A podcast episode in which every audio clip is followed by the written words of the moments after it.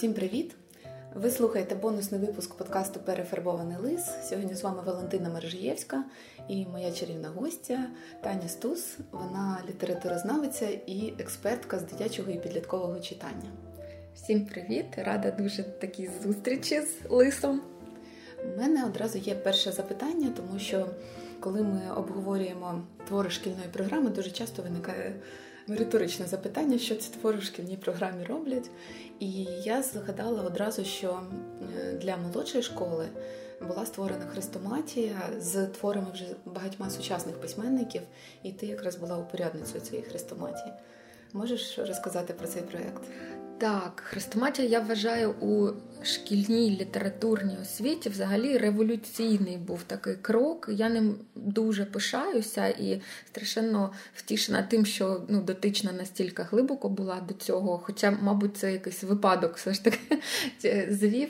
Ну, Хоча нічого випадкового не буває, але це реально звучить так: створено на замовлення Міністерства освіти. Ну, тобто, це такий пафос, але у нас насправді е, з реформою шкільної літератури е, нічого не можна зробити без замовлення Міністерства освіти. І тому тут велетенська, велетенська подяка тодішній міністерці і Івані Коберник, яка от просто силою своєї волі, свого горіння змогла продвинути в оцей офіціоз думку, яка багато-багато років була неприйнятна, і, на жаль, вона й досі неприйнятна про те, що дітям треба читати підліткам дитячу і підліткову літературу, а не ті твори, які створені там для наших прабабусь і прадідів, дідусів дорослих на той момент, а не для е, а не для тих дітей, які живуть в абсолютно іншому світі, з уже е, іншими цінностями, і ідеологічними, і саме головне естетичними, і психологічні потреби у них є свої такі важливі, які, е, якщо їх дотримуватися, створять, ну якби допоможуть їм стати повноцінними, вільними, сміливими, ініціативними і сильними людьми. А читаючи тексти позаминулого і ну, минулого в кращому разі століття, ці діти постійно обернуті своєю увагою туди в минуле. Тоді, коли ну зараз навіть е, елементарно загуглити будь-яку статтю з психології, да, в в гуглі і спитати, як стати гармонійною, да, як стати збалансованою людиною там в цьому хаотичному нашому інформаційно перенасиченому світі, то там з будь-якого, як кажуть, е, з будь-якої праски тобі скажуть, будь тут і тепер, в моменті тут і тепер. Да, Ти маєш знати, звідки ти йдеш, який твій шлях. Ти маєш розуміти, в якому напрямку ти рухаєшся, але не перебуваючи тут і тепер, ти не буд, не можеш здобути собі відчуття балансу. Так от ця шкільна програма, якою перенасичують е, ці твори, якими перенасичують наших дітей, це якраз ніби вибивання з під ніг ґрунту дитини ґрунту е, тут і тепер, на основі якого вона будує свій життєвий шлях, свої, як зараз модно казати, там в освітніх всіх цих базових і небазових стандартах е, життєві компетенції. Ну про які життєві компетенції може йти мова, коли дитину е, коли дитині впихають ідею, що все біль, все сльози, все кріпацтво, всі там покритки і так далі. Ну, яка картина світу формується в цієї дитини? Ну не кажучи вже там про ще дуже багато нюансів. Так, я особливо розумію, наскільки треба бути обережним з тими віршами, які вивчають на пам'ять. Тому що я, чесно кажучи, зраділа, коли дізналася, що в сучасній е, державній програмі з літератури вже немає вірша швачка, наприклад. Бо я то його вчила на пам'ять. І досі у мене в голові оце от е, Боже, чи довго тягти. Так, і досі рученьки терпнуть і злипаються. І виходить, що коли у тебе кризова якась ситуація в житті, то ці рядки неминучо зринають в пам'ять. Так, вони програмують дитину. Да. Дуже багато таких програмувань, таких шаблонів, які просто впихаються на автоматі у дитячу свідомість, тому що це ж емоційно емоційно. От Чому в нас цей мене зразу затерпли рученьки? Тому що це настільки глиб, глибоко емоції зачіпає і тілесні відчуття, що вони отак і закарбовуються. Оцей вірш, ти ти прямо от зараз в точку е, е, дитина зразу що, які в нас тут ідуть спотворення? Що е, труд, що праця це тільки щось тяжке. Так. Тоді, як зараз кожен футурист вам скаже, ну футурист у значенні людина, яка вивчає тенденції майбутнього, скаже, що ми ж знаємо, да, що професії, багато професій відмирають, особливо там, де терпнуть рученьки, тому що є штучний інтелект, є роботизація, і багато чого. І в майбутньому будуть ті професії актуальні, де ти де тільки людина, як індивід, творчий індивід себе проявляє. І е, тут у наших дітей такий когнітивний дисонанс, да, і такі подвійні стандарти. Вона ніби йде за серцем, да, те, що от хочеться робити, і від цього втіха, а аж ні. І затягує школа назад в цей е, прикрий смур, такий е, вмирання, страждання, шаровари і борщ. Ми навіть нещодавно обговорювали з одним моїм колегою, вчителем, що у нас навіть навчання ну, освіта сприймається як тягар. Тобто, якщо у вчителя діти не втомились на уроці, то він ніби не відчуває, що він їх достатньо завантажив, що вони реально щось попрацювали. Тобто, якесь е, ігрове заняття, де всім кайфово, не сприймається як щось. Це вже як докер. Докер, ви чого смієтеся? Да, ви якось Після сильно... сміху будете плакати. Вам все просто. Ага. Тобто має бути тяжко. От у нас виходить оця ідея, що щось вартісне дістається дуже тяжкою працею.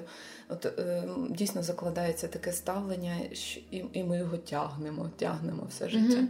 Знаєш, от е, в зв'язку з цим я подумала і про літературу, і про дитяче читання. Е, ми так е, у суспільстві всюди це мусується тема: ой, діти не читають, але вони мусять читати. А в той же час, коли з'являється якийсь твір, який дитина з задоволенням читає, з'являється ж така ж куча людей. Як це вона з задоволенням читає того там Гаррі Поттера, ай-яй-яй, там оці всі діла, містика, там магія і так далі, або ж навпаки, щось веселе і смішне. Так, от веселе і смішне і треба читати в школі для того, щоб оцю всю е, емоційну напругу тяжкості цієї, що те, про що ти говориш, да, що тільки із е, ніби ми можемо відзвітувати тільки тоді, коли ми поплакали, постраждали і так далі. Це вчора е, донька мені показувала, вона вчиться в дистанційній школі і має вірш на пам'ять розповідати, ну, відео знімає. Вона каже: Мамо, мені написала вчителька, що ну, мовляв, гарно вірш розповіла, але щось ти мало емоційна. І це дитина, яка третій рік займається в театрі дах, і вона ну, якби розуміє, як е, декламувати і як проявляти емоції в, от, конкретно в цій сфері. І я зрозуміла, я подивилась, передивилася це відео, яке вона там вона дуже так чуттєво розповідає страждальний вірш. Звичайно, Треба було зітхнути. Власне, да, це було засвід стали козиченьки і там же ж Маруся плаче, і всі діла. А вчительці недостатньо е, дитячого такого драматичного е, виразу обличчя. Да, і всі діла. І я і я розумію, бо спочатку мене не доходило, яка ж претензія до дитини. А дитина ж ну професійна, вона там і в кіно знімалася, ну якісь ці всі штуки в неї є база. А потім я зрозуміла, що їй треба, що вчительці треба було ух! Та-да-дам! Тобто оцей весь ажіотаж, такий оцей акцентуація, така перебільшення. Оце все емоційне перебільшення, як наслідок взагалі всієї нашої історії української. Що ми можемо пробитися із своїм меседжем до когось, тільки якщо ми перебільшимо, щоб нас дослухали, щоб нас почули, щоб ця, е, щоб студентів побили, що тільки тоді десь у когось може прокинутися от настільки засліплене суспільство. Мені смішне трохи цей вираз, але зараз він дуже сюди личить зомбоване суспільство. Да? От Коли більшість людей вона просто не почує, поки їх не стукне по голові. Угу. Можливо, шкільна програма якраз. Е, Я думаю, що е, якщо життя загалом сприймається як щось невеселе і тяжке, то від нього хочеться дистанціюватися насправді, так, так, і щоб так, воно тебе менше торкалося. Угу. А оця відкритість до світу, вона можлива тільки тоді, коли тебе в світі чекає щось, е, ну якщо не обов'язково позитивне, то принаймні цікаве, угу. те, в що ти готовий занурюватись. То не намагаєшся зберегти в економ режимі. Так, так, точно, не, не точно. Да, І коли є досвід до цього емоційного проживання, і не треба до нього пробиватися, оцю всю стіночку, всю цю шкаралущу. Ти знаєш, я ще хочу от оцей стереотип про українську літературу класичну, що вона там печальна, про нещастя, про про біди. Це дуже така поширена думка, про неї часто говорять. Але от одним з моїх таких откровень було, коли я перечитувала, і ми натрапляємо на четвертий уже твір поспіль, е, в якому люди, які трошки більш освічені за інших персонажів, просто писемні, там в 19 столітті це ще не йдеться про якусь дуже там глибоку освіту. Ну просто вони, наприклад, писемні чи мали досвід е, навчання, от, наприклад, як інститутка в інституті шляхетних панянок, і вони всі негативні персонажі. От мені ще оцей момент тепер зачіпає. Я прям визбирую тепер от останні твір, які ми читали, це місто підмогильного, і там, нарешті, оцей Степан Радченко, він да, він спочатку теж з села, і він все одно він їде за освітою. він Себе прокачує там в багатьох аспектах. Не можу сказати, що це е, суто позитивний персонаж, але він принаймні цікавий. От і у нас бракує от дійсно е, людей, які освічені, які прагнуть якоїсь інтелектуальної праці, і вони є позитивними. Да, знаєш, е, от я зараз е, мені сплило слово канон. Річ у тім, що цей же ж канон 150 років, який чи скількись там формувався української літератури, і він же ж яким чином саме ці, саме оця ідеологічна складова, що треба показати, що там селяни молодці, а інтелектуали не молодці. Тобто це все е, корені ну, радянщини, які досі неможливо викорчувати. Бо насправді ж і зараз я, на жаль, не можу згадати, хто робив альтернативу альтернативний альтернативний канон української літератури, тому що насправді е, і в 19-му, там початок 20 століття там були інші твори, які просто не увійшли в канон, бо вони не відповідали ідеології. Хоча очевидно, що вони відповідали там рівню художньому, інтелектуальному, літературному, високому. Чи не Богдана Романцова це робила? І е, питання зараз, от е, коли зіставити, да, як формується канон, от зараз є е, у нас сучасна література, да, і хто потрапляє або не потрапляє, при тому, що ну, в цей умовно пул да, головних е, е, таких найпомітніших авторів. І чому саме так? Сьогодні ми розуміємо, що творів пишеться набагато більше, ніж писалося там в 19 столітті, і все одно ж вони потрапляють е, Е, якщо зараз це керується продажами, так і накладами, і якоюсь певною розкруткою реклами автора, то хай як би це не примітивно було, але в 19 столітті відбувалося те саме. І тому той, хто не мав можливості тоді розкрутитися, стати помітним, там е, не знаю, що тоді там ще було таке. І е, ця можливість, хоч якось доторкнутися до канону, вона теж була відсутня. Бо той же підмогильний, ну він же ж уже значно через Е, більше років потрапив нарешті в канон. І таких, а, а ті, хто там. Не знаю, кого зараз там згадати, е, хто поруч з Нечолевицьким були, так? То очевидно, що є такі є такі твори, які от ідеологічно відрізнялися б але в радянський канон літературний і в там радянської України, і вже навіть в незалежної України це вони не війшли. Через те, що вже коли говорити про творення канону в незалежній Україні, історії української літератури, е, то якби технологія вже змінилась, уже інститут літератури не той. Да? Вся, все, все це вже потребувало набагато іншого втручання фахівців, літературознавців, але тут відбулася ж ми всі, очевидно, може не всі пам'ятаємо цю лакуну, коли люди в 90-х мусили не каноном літературним займатися, а мусили хоч якось дбати про те, за що вони виживуть. І так у нас і в дитячій літературі така сталося е, таке дуже провисання, така біла пляма в тих же 90-х, і лише е, там на початку 2000-х почали от випірнати і твори Володимира Рудківського, який був е, успішним радянським українським письменником, прекрасним, чудесним. І він став основ... його твори стали основою разом із текстами е, Лесі Ворониної, Дерманського.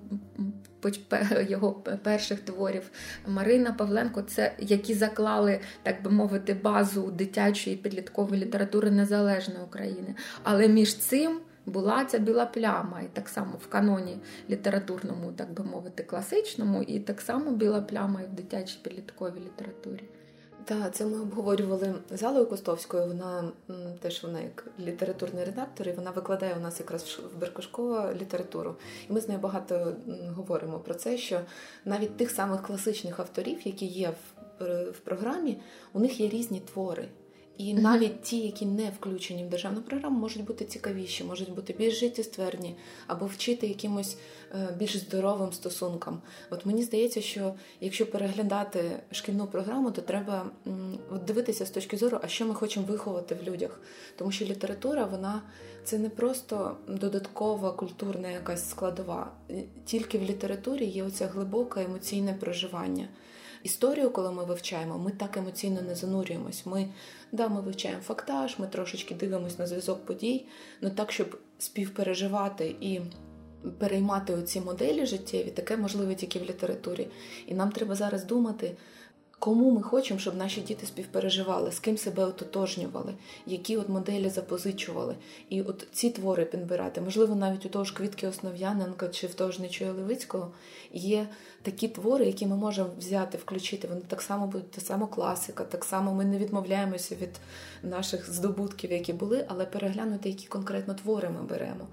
Е, і ну, от нам в перефарбованому лисі це складно зробити, тому що ми не є фахівцями в літературній сфері. Я розумію, щоб вибрати твір Квітки Основ'яненко, треба перечитати всього Квітку Основ'яненко, тому що щоб просто розуміти, про що йому було цікаво писати. Ми можемо взяти тільки те, що є, і спробувати його проаналізувати. Але тут дійсно без оцих зусиль літературознавців неможливо зробити оцей новий канон, як ти кажеш. Ну я тут знаєш ще більш жорстка. Я за те, щоб е, історії літератури залишити в шкільній програмі ну не більше там 30%. Тому що ну в будь-якому разі вона потрібна для того, щоб показати дитині, а як було. А як це сьогодні? Ну такий е, зробити ну, діахронічний якийсь такий певний аналіз і порівнювати саме е, оці моделі життєві, там моделі особистісні і так далі. Ну і крім того, те, що ти говориш, знати історію через літературу. От, Але саме для формування картини світу і особистості сучасної дитини в сучасному світі їй потрібно давати твори живих письменників. Власне, через це і проект е, започаткований живі письменники з Барабука з Українським інститутом книги робить. Це те, за що я найбільше топлю, за, за те, що треба живим читати живих. Оце Мортидо. Його треба е, ну, з дитячого життя, ну, якщо не прибирати, прибрати це неможливо, бо це такі певні, ну, частку, можна навіть сказати, ну, якби вроджена да, така життєва стратегія, яка ну, ми не знаємо, що там вищі сили вкладають. От, Але лібідо як е, тягу до життєвості, до життєздатності, до життя потягу до життя і оцінки цього життя як такого, що в ньому варто бути, а не те, що діти mm-hmm. мусять страждати від постійного е, від мертвих мертвих письменників. Так, це те, що ти кажеш про історію, це дійсно важливо, тому що ми зараз розуміємо, наскільки важливо розуміти контекст історичний написання твору. Mm-hmm. І виходить, що цю класичну літературу її неможливо відривати. Її, мабуть, треба синхронізувати з вивченням історії, тобто літературу 19 століття читати не раніше ніж на історії познайомилися з 19 століттям. Що це був за час такий? Uh-huh. От, наприклад, мене вразило інтермецо, коли ми перечитували, і там же якраз оцей початок 20 століття дуже специфічний час. Там якраз оця Столипінська реформа була, і оце ставлення до землі у селян своєрідне.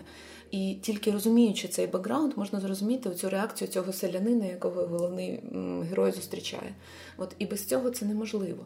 От І можливо, ти права, варто лишити тільки ту частину, яка ілюструє історичні події з прив'язкою до вивчення історії, а решту наповнити. Е, зовсім іншими змістами. Ну, власне, це закладено було дуже дуже трошечки, коли була остання спроба реформувати. Ну, остання, я сподіваюся, не в тому сенсі, що прямо остання, а так би мовити, крайня спроба. Це ще було до карантину. Ну, роки, скажімо, там два з половиною три тому, е, коли е, намагалися реформувати програму з української літератури в базової школи. Ну, ніби як ми ж уже розуміємо, що в нуші програма змінена, і ці діти от уже скоро прийдуть базову, і їм би треба в тому ж плані продовжувати. І тоді додали ну це теж така війна, якась була нездорова. Е, коли я хоча б наполягла на тому, і ну, на щастя прийняли. Ну це мізер, мізер такий був невеликий, коли Е, додавали історичний контекст, так більш-менш ці історію, і в той же час е, я змогла в рекомендації додати паралельно твори про на цю ж тему історичного сучасних письменників, того ж Рудківського, да?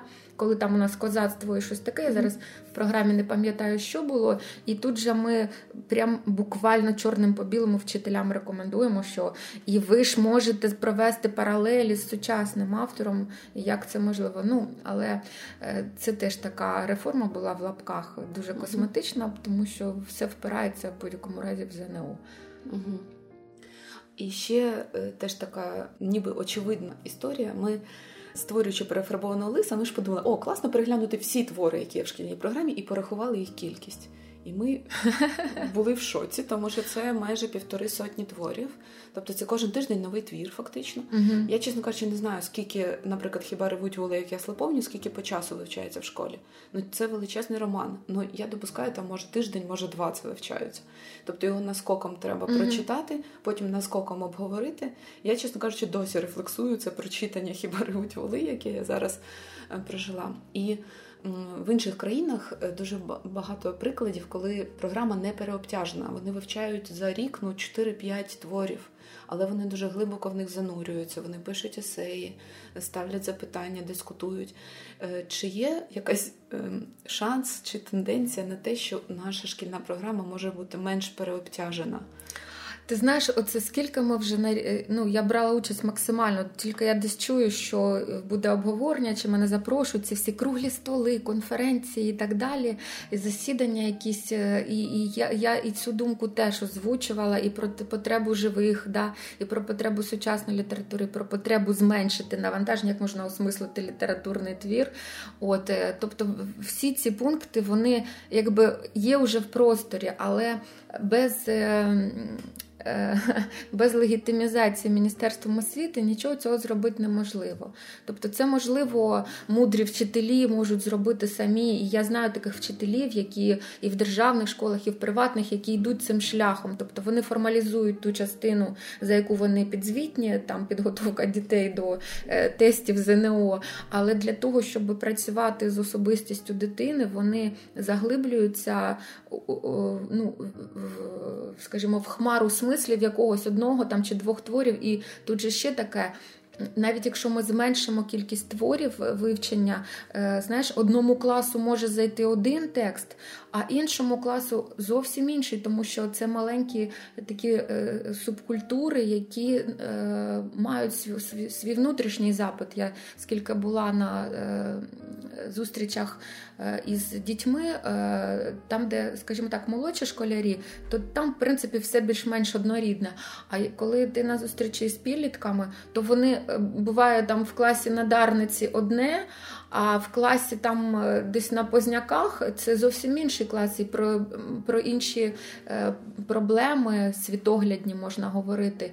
Тому е, теж варіативна складова, тобто скорочення кількості текстів і варіативна складова, де вчитель сам побачить, скажімо так, оцей особистість свого класу, таку загальну, і скаже, що от за цим класом я буду цей. А на паралелі може бути інший клас, і вона буде, чи він, він вчитель української мови літератури, буде вивчати навіть слово вивчати тут взагалі треба виконати, осмислювати, читати, обговорювати дискутувати про зовсім інший твір. Тобто, фактично, знаєш, у нас в полі тих, е, хто горить реформою шкільної літературної освіти, всі ці моменти вони mm-hmm. якби зафіксовані вже є в ноосфері. Але зараз треба, щоб ця ідея настільки була е, підсилена і і відбулася, е, е, ну, щоб почалась реалізація. Е, як то кажуть, нічого не зупинить ідею, час якої настав. І судячи з того, що в нас поки що ідея є, а нікуди не рухається, значить час не настав. Тобто критична маса якась недосягнута запитів.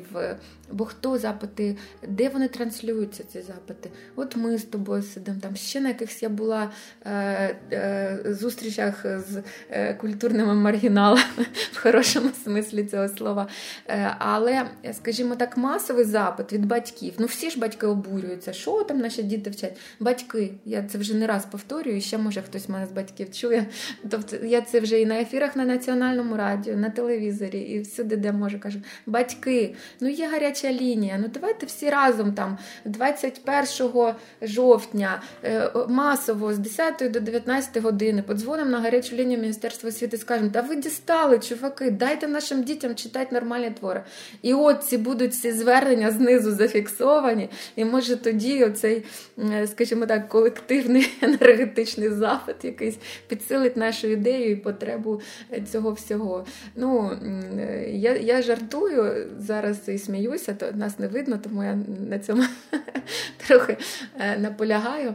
От, Але Е, я вірю в те, що для того, щоб відбулися зміни, потрібно досягнення критичної якоїсь маси. Значить, поки що людям не треба, тому що ті, кому треба, вони знаходять, ну от як я сказала, що є вчителі, які знаходять, тобто вони формалізують ту частину міністерську, так би мовити, а те, звідки в них йде поклик серця. Е, роботи з дітьми, тому що справжня е, з великої літери робота із особистістю, з формування, скажімо так, картини світу в дітей, вона йде тільки від серця.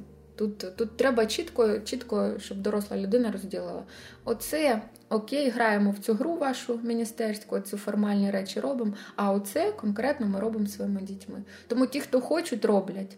Ті, хто хочуть використовувати свою поверхневу якусь е, Е, активність. Вони просто ай, ай лай там сидять і сваряться, або срачки з літератури роздувають. У нас на Барабуці ось вийшов буквально пару днів тому матеріал про е, срачики в дитячій літературі, як батьки засуджували там Сашка Дерманського, Олю Купріан, Анана. Ви там у тебе ну, волі там е, головна гриня пісяє, ай-яй-яй, творі чорним, чорним по білому на сторінках написано, що дівчинка попісяла. Ну, це жах.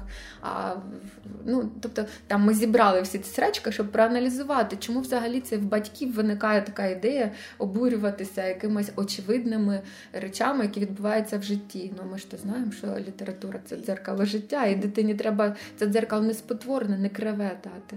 А тобі не здається, що ці дрібні прискіпування у батьків є саме від того, що це такий перенос. Вони насправді невдоволені загальним підходом до вивчення літератури. Ну з цим вони відчувають, що нічого зробити не можуть, тому що, як ти кажеш, що це міністерство, там те-те-те, довга історія, то хоча б до дрібничок поприскіпуватись, воно ніби випускати пар. Да, я думаю, що випускати пар це, це, це воно. Це випускати пар, і це взагалі рівень культури. Тобто там же насправді срачки вони е, починалися від поверхневості, від поверхового розум... ну, якби Вони побачили цитату, вирвану з контексту твору літературного. Тобто, побачити верхівку, за що зачепитись, і хоч тут я викину свої емоції. Я чоловікові там не можу сказати, е, що він там такий сякий ненормальний. Ну, треба помовчати, там, умовно кажучи, ну я це я не про себе, а про умовну нашу е, людину, яка е, висловлює ці і започатковує срачки, тому що я там від нього залежу, там якась домогоспода. Або там, до речі, чоловік від чоловіків я там не дуже багато чула таких підтримки цих срачків. Ну або вчит, або вчительки. Там Вони не можуть сказати директорці школи, що директорка, ти нас дістала своїми там, не знаю, чим паперами чи прискіпуваннями, чи ще чимось. І вона хоч десь може, тобто кудись цей потік спрямувати е, своєї невдоволеності. Ну, тобто, це знову ж таки це про культуру. Ну, я, до речі, думаю, що чому мало менше від чоловіків таких штук, тому що у нас чоловіки не дуже задіяні в освіті дітей. uh У нас і серед вчительок Е, переважно жінки, і в родинах зазвичай мами опікуються освітою дітей, а тата ну, епізодично uh на фоні. Ну, є родини, в яких більше, але переважна більшість це жіноча справа. І це теж є свій, свій перегин в цьому. І я дуже зраділа, що от якраз нещодавно нагороджували. Е, вчителя року, і це вчитель української мови літератури, і це чоловік. О, прикольно. Так, ще він зі східної України, мій земляк. і Я цьому дуже дуже тішуся. Що от е, та ж Луганщина і ну Луганська Слобожанщина і Донбас, наскільки ми були поза культурним контекстом українським, і зараз е, ці люди вони все таки десь випірнають такі, знаєш, адвокатують да, е, цю частину країни, яка настільки потерпала від е, ну, інформаційних маніпуляцій. Тому що я коли до тисячному приїхала в Київ, я кілька років поспіль чула фразу. Ну, спочатку я терпляче до цього ставилась, потім вона мене обурювала, ну то класично, потім спокійно, а потім і досі це повторюю. Мене питає, як ти говориш українською? Ти з Луганщини, як ти говориш? Та нормально говорю, всі ну там дуже багато людей, які говорять українською. А це інформаційне поле просто не пропускало е, того інформації про те, що Донбас і Слобожанщина Луганська це Україна. Ну як там та там дуже багато людей говорять українською мовою. Ну це ж до і творять ж... українську культуру. Там Жадан, всі знають Жадана. Да? Це От. ж до тих же стереотипів. От знову ж таки, в освіті зараз є ці всі фрази про критичне мислення, але ж ніхто практично е, цим не займається. Тобто ми стереотипи поширюємо набагато uh швидше. Е, у мене, наприклад, був дуже прикольний досвід, коли ще в 2001 році ми багато подорожували автостопом і їздили по Донбасу. І коли ти спілкуєшся з живими людьми, от просто там на місці, то дуже багато стереотипів одразу відшелушуються. Uh-huh. По-перше, мова, по-друге, взагалі культурний рівень. Е, потім, е, оце у мене був дуже прикольний досвід, коли я їздила з семінарами по Україні, і в усіх промислових регіонах, ну от і Дніпро, і Харків, і все, що туди в бік е, сходу і півдня України. Люди дуже вчасно приходять на семінари, дуже пунктуальні. А Західна Україна дуже розслаблена. Вона ну, 15 хвилин це не спізнення. І я думаю, о, це, мабуть, оце генетичне, що люди на промислових підприємствах з покоління в покоління ходили по дзвінку, і у них ця пунктуальність просто їхня е, частина їхнього життя. Тому є дуже багато прикольних рис. У нас дійсно є регіональні особливості, але це може бути нашою перевагою, якщо ми не будемо зважати тільки на стереотипи. Ну так само, як в східній Україні стереотипи там про галичан, наприклад, про їхню зверхність. І саме література і обговорення можуть розвіювати ці стереотипи. Uh-huh. І хочеться, щоб оця роль е, залишалася у літератури. Да, ти знаєш, ми коли працювали над першим етапом проекту Живі письменники, е, це ж було 20 відео про сучасних е, авторів і їхні твори, і методичний, що дуже важливо для вчителів, методичний супровід, бо вони ж не знають, як працювати з сучасною літературою. Це було найбільше запитання. А як це читати? Тобто, коли нема методички, як це читати? От і була така дуже дуже важлива задача, і ми її відобразили у самих роликах показати, що письменник це від Ужгорода до Луганська, умовно кажучи, що це все є Україна, що культура є не тільки там на Західній Україні е, чи в Києві, і в тому числі література, е, що вона що вона є, от всі ці місточки вони об'єднують, і література дитяча об'єднує дуже Е, всю країну таким одним таким полем важливим. Так, ми ми теж ми е, з Машою обговорюємо, коли кажемо, що у нас і психотравми спільні у всіх за рахунок того, що всі почитали свого часу Федька Халамильника там чи щось ще таке драматичне. Тобто це це є спільним досвідом для країни, і водночас ми можемо зробити його позитивним, якщо ми змінимо це ставлення. Читала нещодавно інтерв'ю з Нестайком, і він каже, що для незалежності України дитяча література дуже важлива. І от якось хочеться цю думку підсилити, щоб дійсно це стало зрозуміло, щоб люди це усвідомили, щоб з'явився цей низовий запит, про який ти mm-hmm. говориш, що це питання і естетичного виховання, і того, взагалі, до чого ми будемо прагнути. От що вивчають наші діти, це те, в якому світі ми будемо жити через 30 років насправді. Да, тут, е, от коли я на початку почала говорити про тут і тепер, це ж включає не тільки е, тут і тепер часовий континуум, да, це включає просторовий. Е, тобто ми ось тут і тепер, ось тут на цій землі. Тобто глобалізація і почувати себе там громадянином світу це прекрасно. Але перш ніж почувати себе, ну тому тій дитині, підлітку громадянином світу, і де зараз легко кордони перетинати, а по інтернету взагалі їх немає, цих кордонів, то Е, тверде е, відчуття, на якій землі ти стоїш, Хоча не хочеться, звичайно, дуже якби тиснути на тему патріотизму, але е, це така очевидна потреба розуміння, от в якій ти країні, е, де ти відповідаєш не тільки за те, щоб вся наша прекрасна планета процвітала, була екологічно чиста там і так далі, але і в тім, що коли ти починаєш ближче свій простір, ну починаючи з внутрішнього, да, там сердечного простору, про який ти дбаєш, але і та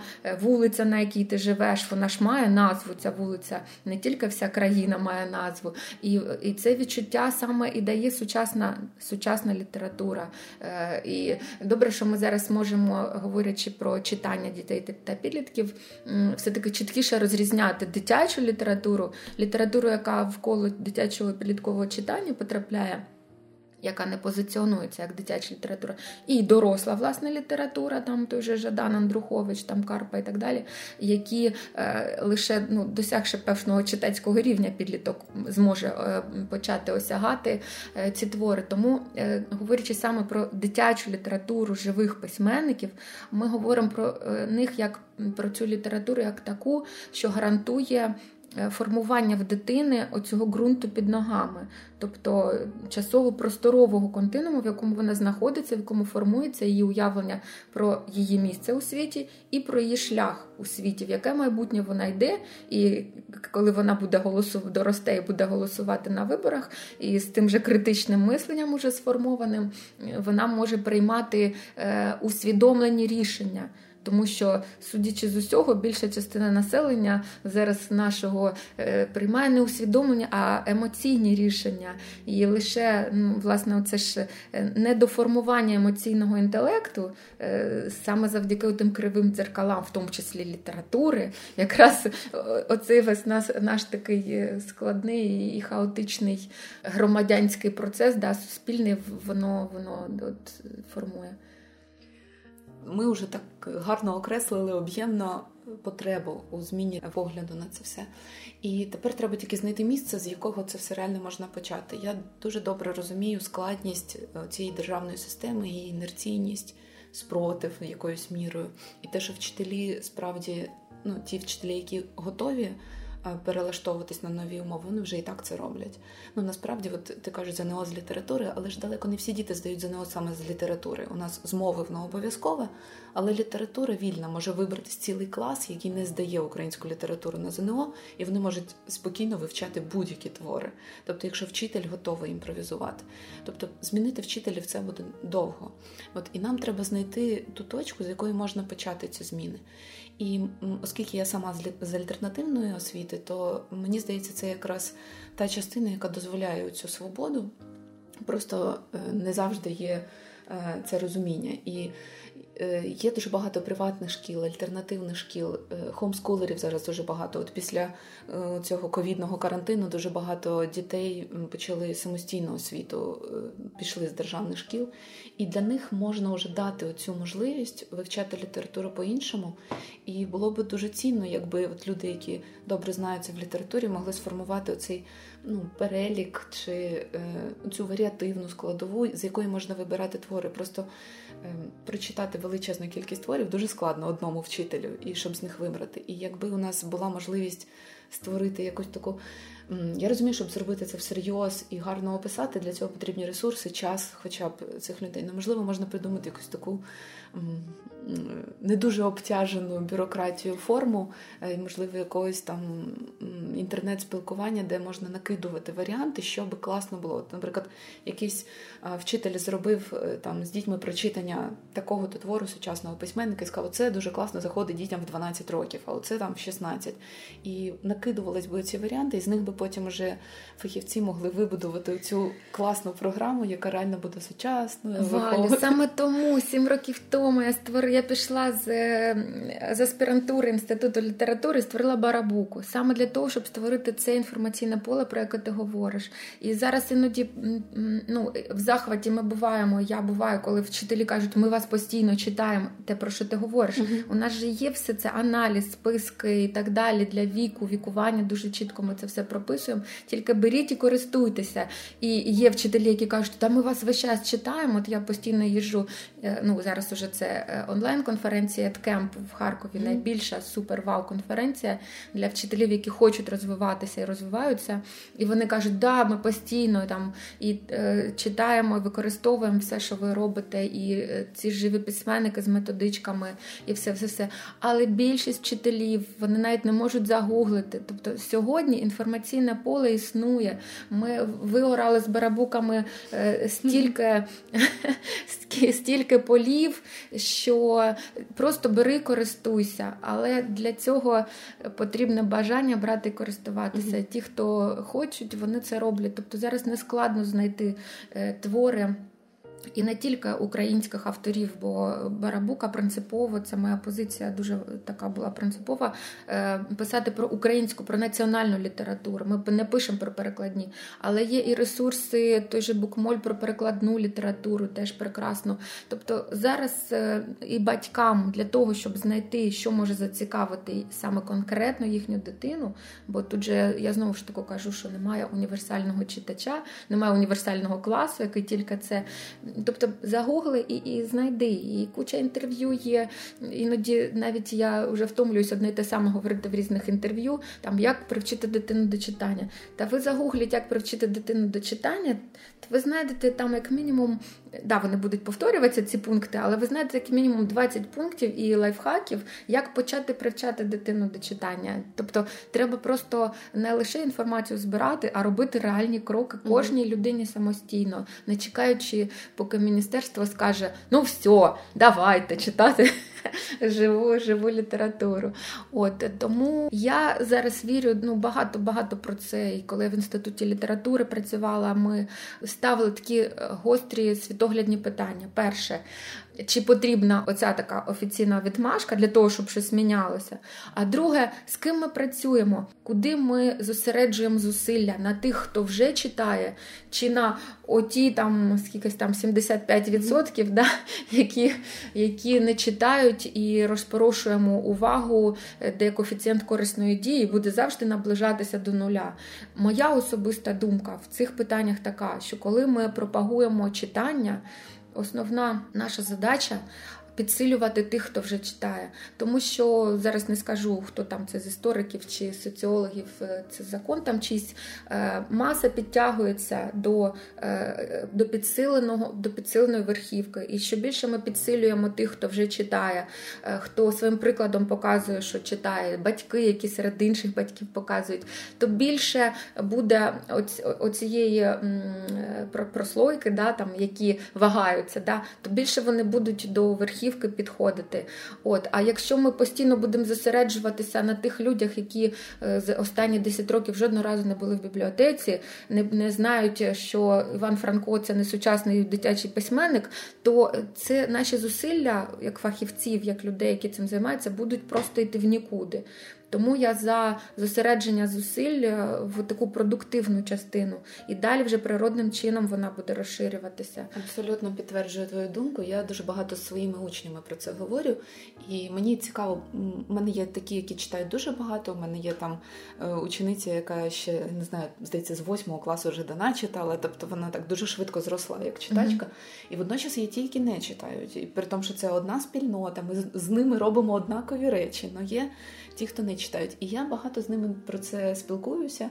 Зокрема, от нещодавно ми в іншому моєму подкасті Валентність з моїм сином обговорювали це, тому що він якраз людина, яка дуже рано почала читати, потім перестала, і от зараз. Це він вже повертається до читання, йому 16, це у нього вже була велика так, перерва. Так, Це такий типовий, до речі, віковий. Да. І е, всі мої учні кажуть, що найкращим методом зацікавлення книжками є, коли хтось з друзів радить коли вчителі, батьки, це все, звісно, хорошо. Е, їх дуже заохочуть події, типу арсеналу книжкового mm форуму, там де вони можуть побачити тусовочку. От причетність до спільноти так, дуже так. важлива для підлітків, і коли друзі радять. Тому мені дуже подобається цей погляд. підсилювати тих, хто вже читає. Угу. Угу. Ну от е, це це були великі дискусії, тому що я в нашому колі бачу людей, які вірять в те, що можна там переконати людину, яка взагалі не читає. Ну це все одно, що от перефарбованого лису да, налаштувати таргет і рекл... вкладати рекламу в те, щоб там е, не знаю, касирки супермаркетів угу. слухали цей. Ну це це, це не туди вкладення, це не туди вкладення. І коли говорять про бульбашку, да, тут ми вже очевидно переходимо, що да, ми працюємо зі своєю бульбашкою. Але тут е, такий момент з бульбашкою. Е, Якби ми всі, коли уявляємо образ, і в оцей типовий е, вислів вихід з бульбашки, як з зони е, комфорту, да, то це трошки різне. Є наша от бульбашка, і це не є герметичним. Нашу бульбашку бачать. Так само, як створили канон української літератури, то теж була бульбашка. Але ось як ця бульбашка вплинула і досі впливає вже десятки, десятки, десятки років. Але та бульбашка впливає. Так зараз е, так само зараз оця наша бульбашка таких культуртрегерів, да, вона теж впливає, хоч ми цього й не бачимо. Хоч ми самі себе картаємо, що ми там недостатньо там недостатньо всіх закликаємо чи ще щось. Але ми створюємо це така важлива поле, яке хочемо того чи не хочемо, ну ми хочемо, звичайно, але воно впливає і поширює свої ідеї і силу своїх переконань, і силу своєї довіри процесу. Воно все одно впливає на ближні е, до зовнішніх кіл, е, е, до зовнішніх меж нашої бульбашки кола. І далі піде, і далі воно буде йти. Просто ну якби треба в це вірити. Я в це вірю. Да, мені просто здається, що це залучення тих, хто не читає, воно через просто інформування не може. Тому що тут треба дати відчути це переживання, в чому приємність від читання. Я е, переконана, що це працює, якщо починати читати вголос. От якщо якимось чином, як ти кажеш, касирку з супермаркета затягнути в якийсь простір, де її можна почитати вголос цікаву книжку, це може е, її е, включити. Може й не включити, але е, або аудіокнижку включити, коли вона це сидить. вона має захотіти самі включити ну, аудіокнижку. Так, так, так, Але от мені здається, що через особистий контакт це дуже спрацьовує. Я чомусь щаслива, що зараз з'явилися щеплення, і у нас можливо будуть все таки ну не буде таких жорстких карантинів, тому що без особистого контакту дуже складно встановлювати цей зв'язок. Але якщо ну от мені дуже подобається те, що і ви, і взагалі багато зараз організовують зустрічі з письменниками, це все це настільки важливо, це особиста присутність, і я сподіваюся, що ми будемо її. Е, підживлювати, незважаючи на те, що зараз дуже багато тенденцій, що а давайте все переведемо в онлайн, це дешевше. Не треба орендувати приміщення. Це якби ну насправді... але воно не має такого впливу. Так, так. Знаєш, і це дуже було помітно, коли ми на книжковому арсеналі зібралися. Е, попередні роки це вже якось було таке буденне, ну книжковий арсенал, ну там форум, можна і не піти. А цього разу прямо ми всі зібрались. У нас була одна з акцій. Живі письменники ходили в футболочках. Я жива письменниця, я живий письменник.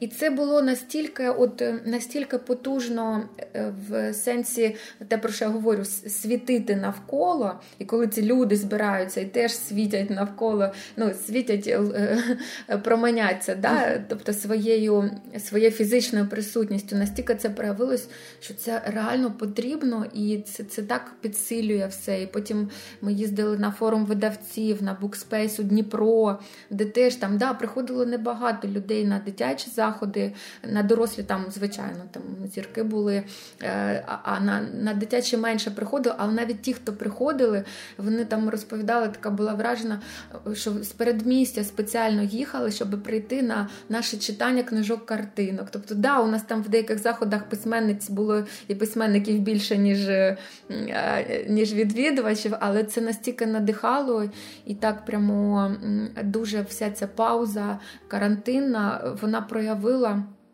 величезну потребу живих контактів і відкритих ротів.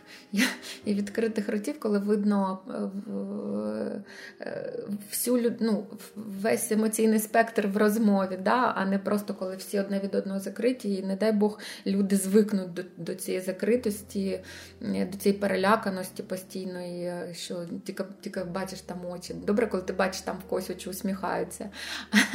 А так, вся ця тривожність, яка нагнітається вона, звичайно. Е, І і, і плюс твори позаминулого століття, де терпнуть рученьки, то все воно не на користь лібідо, а на користь мортидо. Вже будемо трошки завершувати. У мене є ще одне запитання, таке теж про бульбашку нашу. Наскільки, на твій погляд, є дуже ну, сильне розшарування між великими містами і маленькими населеними пунктами? Тому що іноді дійсно є відчуття, що всі події відбуваються в Києві. Ну, може, ще трошки в Львові, Харкові, ну і Дніпро зараз так трошки додається. Але ж у нас все одно більшість населення живе поза цими великими центрами. І чи до них хоч якась хвиля дотікає? Як ти відчуваєш це? Ти знаєш, останні роки е, ще і до ковідні, я маю на увазі теж, е, коли проявилося багато регіональних ініціатив, зокрема, з'явилися книжкові толоки, там в Запоріжжі, Кропивницькому, здається, ну такі регіональні, тобто проявилися місцеві лідери, які затягують так чи інакше у коло своє місцеве, скажімо так, е, зразки да, ну, представників культури, літератури, які само собою, що так чи інакше зосереджені в великих містах. Ну так завжди історично складалося. І е, оця тенденція вона наростає повільно, але видно на нарощування, хоча б за кількістю цих регіональних книжкових е, фестивалів там чи ярмарків. І, зокрема, дуже мені приємно бачити це на на східній Україні. Оце те, що зараз відбувався фестиваль е, в селищі Нью-Йорк у Донецькій області. От і е, ті ж самі заходи, які е, Барабука із фондом Сергія Жадана проводить читай пиши конкурс для дітей. Тобто зараз ці культурні ініціативи, і в тому числі треба подякувати все ж таки і е, карантину, тому що в онлайні це стало набагато простіше е, робити ці місточки, так би мовити, із е, периферією. Да? Так чи інакше, все одно це периферія, і приїзди дітей звідти на фестивалі, на той же книжковий арсенал сюди і так далі. От. В даному випадку е, стратегічно, як я вважаю, дуже важливо робити ем, регіонам, дуже важливо е, робити ставку на місцевих е, ну, на вихідців із свого свого краю, свого простору, ну от як Жадан. Він дуже-дуже багато його заходів іде саме там на Луганщині, Донеччині. Він народився в перед біля міста Старобільськ Луганської області, і там його всі знають. Так само, е, от я знаю письменники Закарпаття, Галина Малик, там е, е, вони навколо цих е, авторів вони формують, ну я зараз про дитячу літературу і підліткову, вони формують е, своє місцеве коло і таким чином потім і запрошують своїх колег. Ну, бо Галина Малик не в Києві живе, вона там і живе, але вона є у контексті е, дитячої літератури національної.